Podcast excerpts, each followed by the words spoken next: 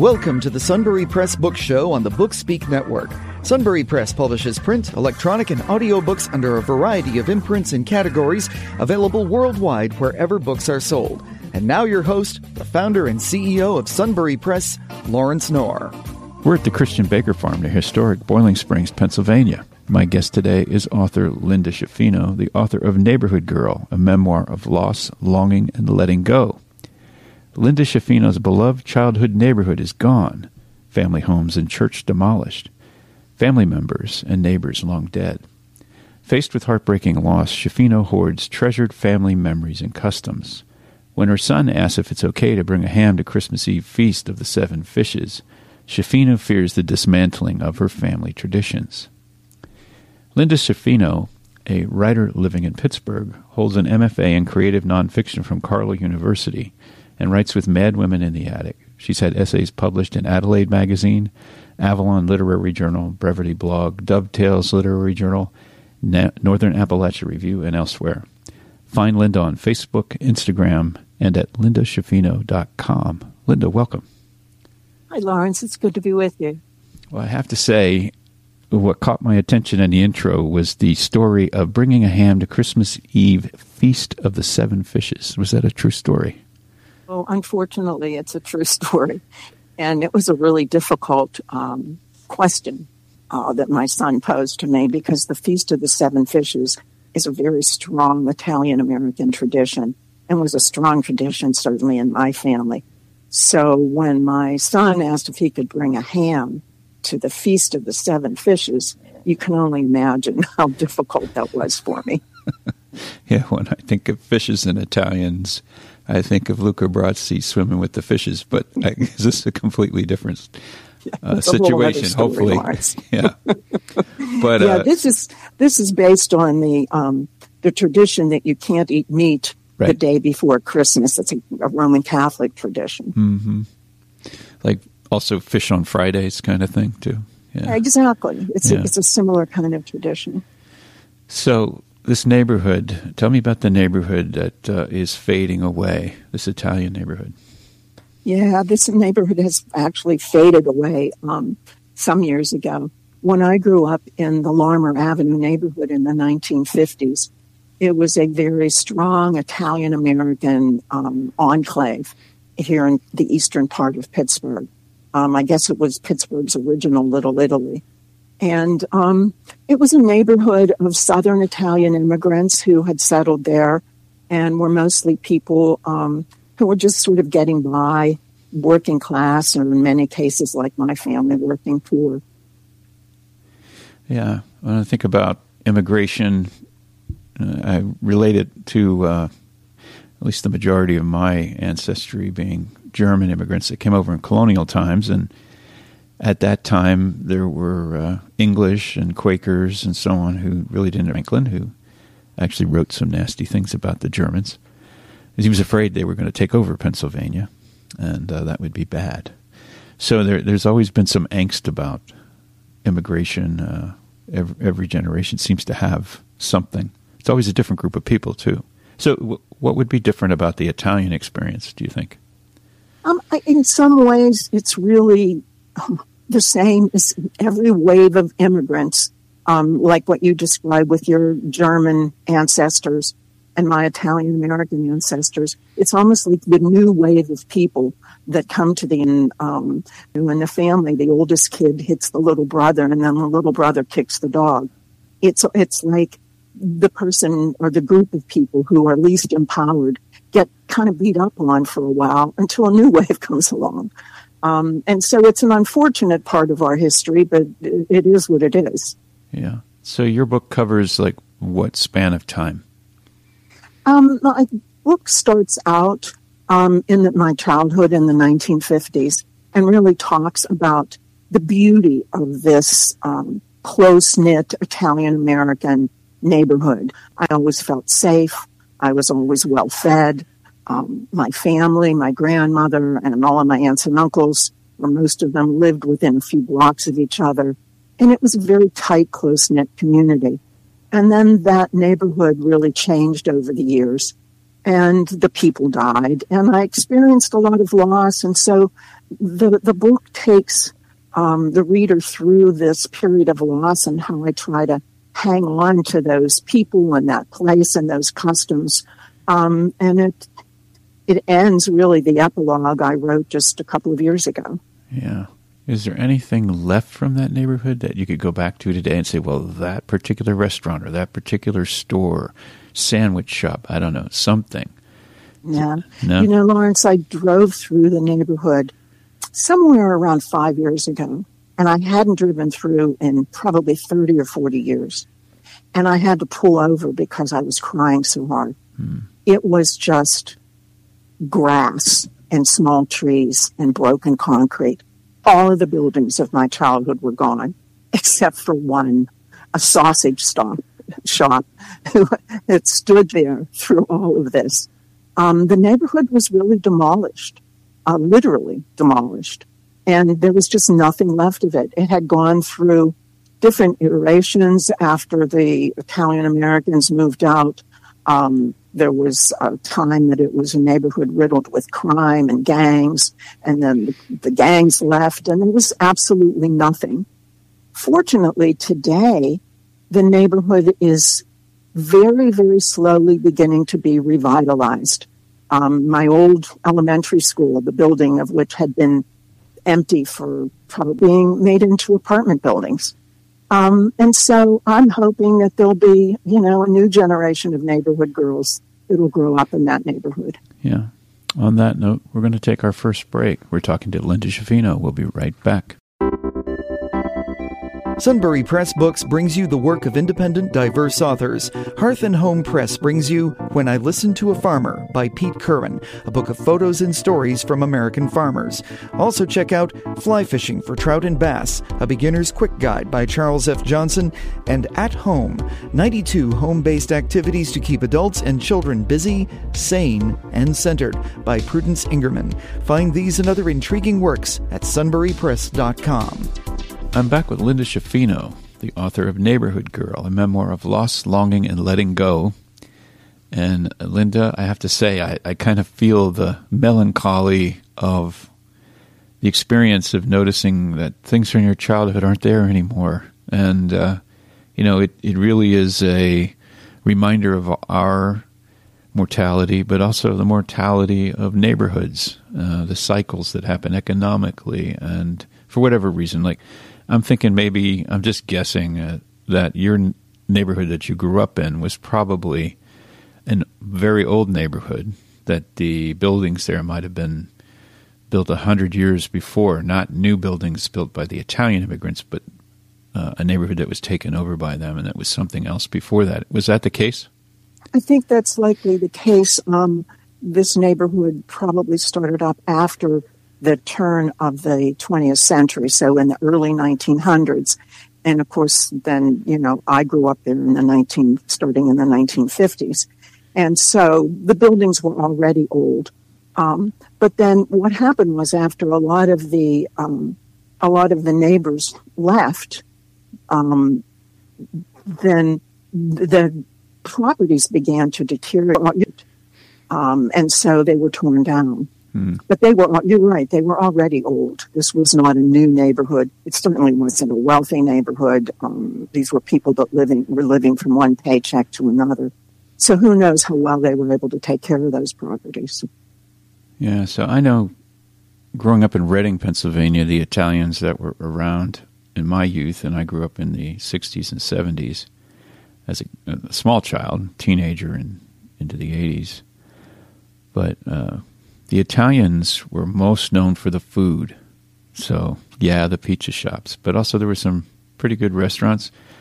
The most popular thing, though, were the sandwich shops. You know, you had to get your your cheesesteak, your your Italian sandwich, whatever that was, with the gabagool and the salami and the you know the provolone and vegetables, and it had to be the right roll. And in Reading, Pennsylvania, there were sandwich shops. It seemed like on every corner very blue collar working neighborhood, people buying, you know, their lunches and taking them to work. And, uh, you know, those things. Uh, I remember going to uh, a sandwich shop with my friends. Uh, my we were on a baseball team in high school, you go to the sandwich shop. I don't know how we did this, but we would eat an entire Italian sandwich, get a large milkshake, and a bag of chips, and we'd eat that on the bus on the way to the game, which was probably three or four thousand calories.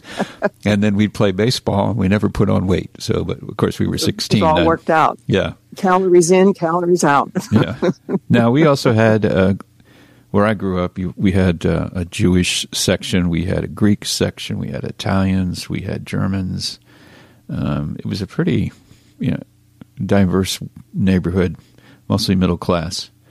Um, but uh, tell me, tell me some things in, in this neighborhood that really stood out, like you most hold on to or most miss. Well, you know, um, a lot of the uh, folks that lived in the neighborhood, like me, lived um, in apartments on the second and third floors of uh, stores, storefronts. And we lived upstairs from Mr. Carrazza's grocery store. Mr. Carrazza, like everyone else in the neighborhood, was an Italian immigrant. Um, but he, he had enough means to buy this small apartment building and uh, this grocery store. But what sticks in my mind is that when people went into the neighbors went into Mr. Carrazza's store, they got what groceries they needed and put them on the counter. And Mr. Carrazza sat behind the counter with a brown ledger book, and he would turn to the page that had their name at the top and he would write down what they bought and then put it in a bag and they would leave. Hmm. There was never any money exchanged. There were no receipts. And on payday, the neighborhood women, like my mother, would go to Mr. Carrazza and say, what do I owe? And he would tell them and they would pay a small, a fraction of what was there on their balance sheet. Hmm. And it was always okay and no one ever asked for a receipt. I would go with my mother down to Mr. Carrazza the first of every month to pay the rent, and she would hit pouch. He never counted it, and she never insulted him by asking for a receipt. This was the kind of trust and community that I grew up with. And it was beautiful. It was a beautiful thing. And I think about that now, and I think, my goodness, we've come so far from that. Yeah. I'm, now, understand I've studied economics and run businesses, so I'm thinking of Mr. Colazzo here. How does he make a living if he's not making a living on groceries? I, I, know. Right? I, don't, I don't know how he did it, but he was a really, really kind person. And when I was doing research um, for this book, I somehow I found ancestors of Mr. Carrazza and I communicated with them um, by email, and they sent me a picture of him, so I was able to write about him and and describe him uh, with greater clarity. Uh, and, and, he was just a really wonderful man, but he wasn't unusual for the neighborhood. Yeah, yeah. Well, no, they're definitely.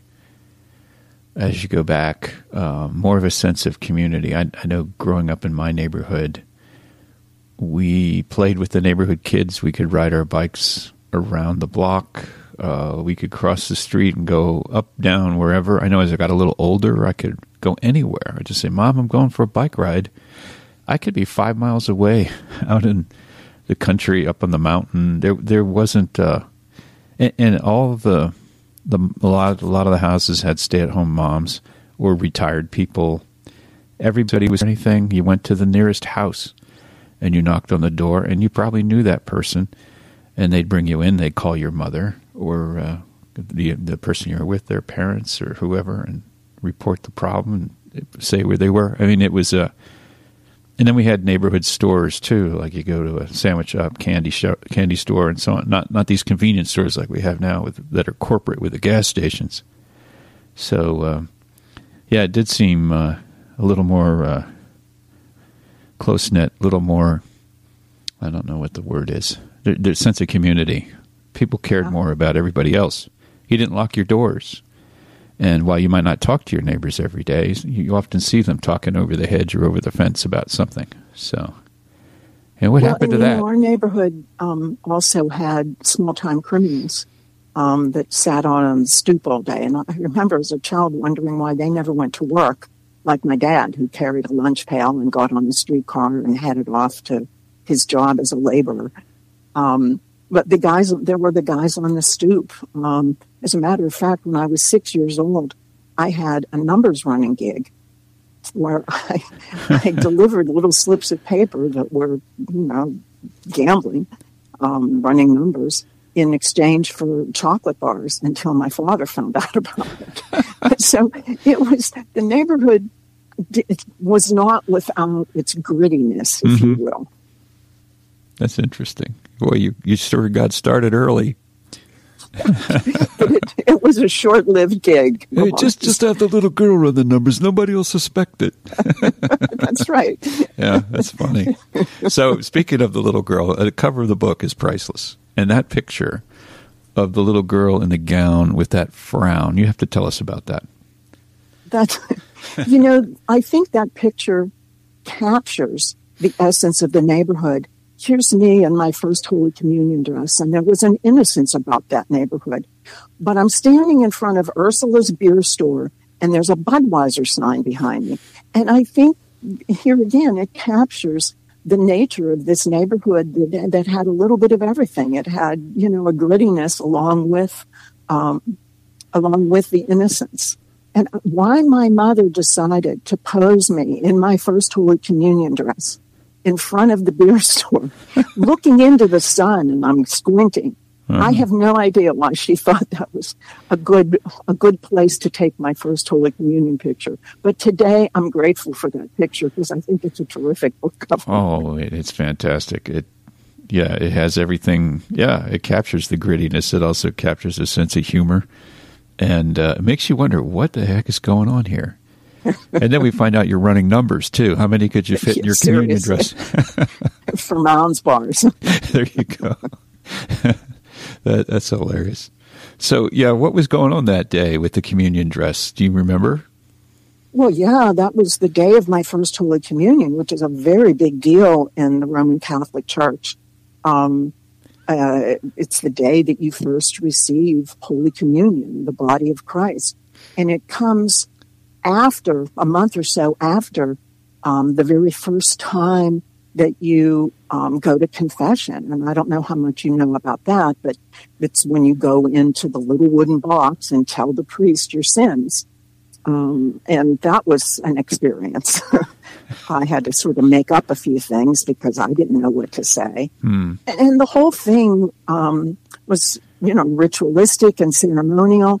But for a kid seven years old, you really, you really don't know what's going on. You know, they put you in this scratchy white dress and a veil that my aunt made. And I was just glad when it was over and I could take off that outfit and put on my shorts and t-shirt and go outside and play.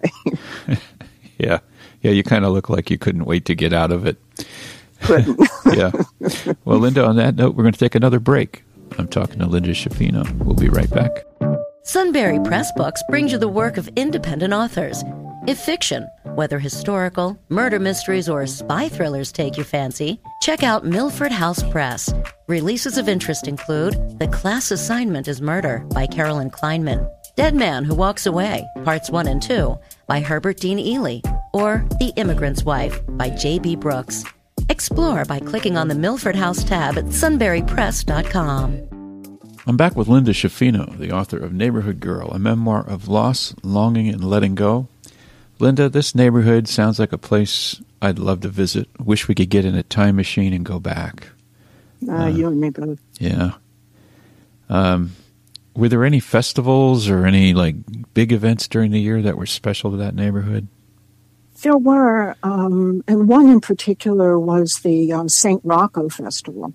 Um, St. Rocco was the patron saint um, of some of the smaller towns in southern Italy. And it was a very, the St. Rocco Festival was a very big deal in our neighborhood. And it started out in the morning at church with a mass. Um, and the St. Rocco, sta- the statue of St. Rocco would be on a float. And after mass, there would be a huge procession with a band and um, girls in their white for her first Holy Communion dresses, and they would go through the neighborhood. And the St. Rocco um, uh, statue had a sash down the front of it, and people would pin dollar bills. Now, these are, can you imagine in the 1950s what a dollar bill was worth yep. to these, you know, working poor American immigrants? Um, and so I strongly remember that. And then at night, we would go to a, um, a big club yard across from the school, and there would be a bandstand, and there would be tables selling sausage sandwiches and pizza. And the highlight of that um, nighttime festival for me was my great grandfather would get up on the stage and sing O Sole Mio. Uh. The problem is, by the time it was time for him to do this, he was drunk. and so my mother, as soon as he would start up the steps, and my heart would leap thinking, oh, I'm going to hear him sing, my mother would grab my hand and say, okay, it's time to go, because she was embarrassed by him. Mm-hmm. And so I write a lot about that great grandfather um, and what a character he was. But that whole St. Rocco festival had a very um, play a very big role in my neighborhood. Well, I have to ask you: uh, Did you manage to save the recipes? I do have lots of recipes. Um, some, but not they didn't write them down. But I learned. I learned. My mother taught me how to make what we call all day Sunday pasta sauce. You know, the pasta sauce that sits mm-hmm. on the stove for the whole day. Um, my grandmother taught me how to make homemade pasta. My aunt taught me how to make pizza. And so, and um, next week, my granddaughter will come over and we will make Italian pizzelles. I don't know if you know what those are, the no. sort of waffle looking, um, crisp Italian cookies. Okay. Um, that my aunt taught me how to make. And so I make these things, a lot of them not from written recipes, but from memory. Yeah, I know my, uh, my, I remember going to my great grandmother's house, and she was of Pennsylvania Dutch origin, and she made the best Pennsylvania Dutch chicken pot pie and the best mm. sugar cookies. And there were other things that are very, they're attributed to Pennsylvania Dutch. Actually, their origins are all over the place, but uh, you know, I remember that at her place. I remember running around her Victorian house. You could run through the whole front porch and in the kitchen door and through the living room and out the side door and then up the other side of the porch. And I think when I was five, that was my racetrack. And then she'd give me more sugar cookies, and that would keep me going. but and these uh, memories are strong ones; they yeah, really stick with us. Yeah, even as a little tot, um, very special. But I know the point of my my saying this is we still don't know the sugar cookie recipe. It's been lost my my mother's experimented with it. You know, she as a granddaughter was there quite a bit with her grandmother and learned a lot of things from her, but did not uh, write down the sugar cookie recipe. Now it can't be too much, right? It's flour, sugar, yeah, you know, yeah, maybe eggs. some eggs. Who knows? But yeah, priceless. Well, you, you know that that really, in some ways, is symbolic of the whole message of my book we can hold on to things no matter how tightly we squeeze them, but they will never be exactly the same. And at some point, you have to let your hand go and open it up yeah. and allow new generations to put their own spin on things. And that was something that I actually learned as I wrote the book that it can't be exactly the same as it always was. It's okay to have a ham on that table. I know some of my Italian American relatives will be shocked to hear this, but right. but it has to be okay because you cannot exactly replicate what came before you, nor should you, because the new generations have have a right and, and to to have their input. Um, and, but it's a hard lesson for some of us to learn. It was hard for me.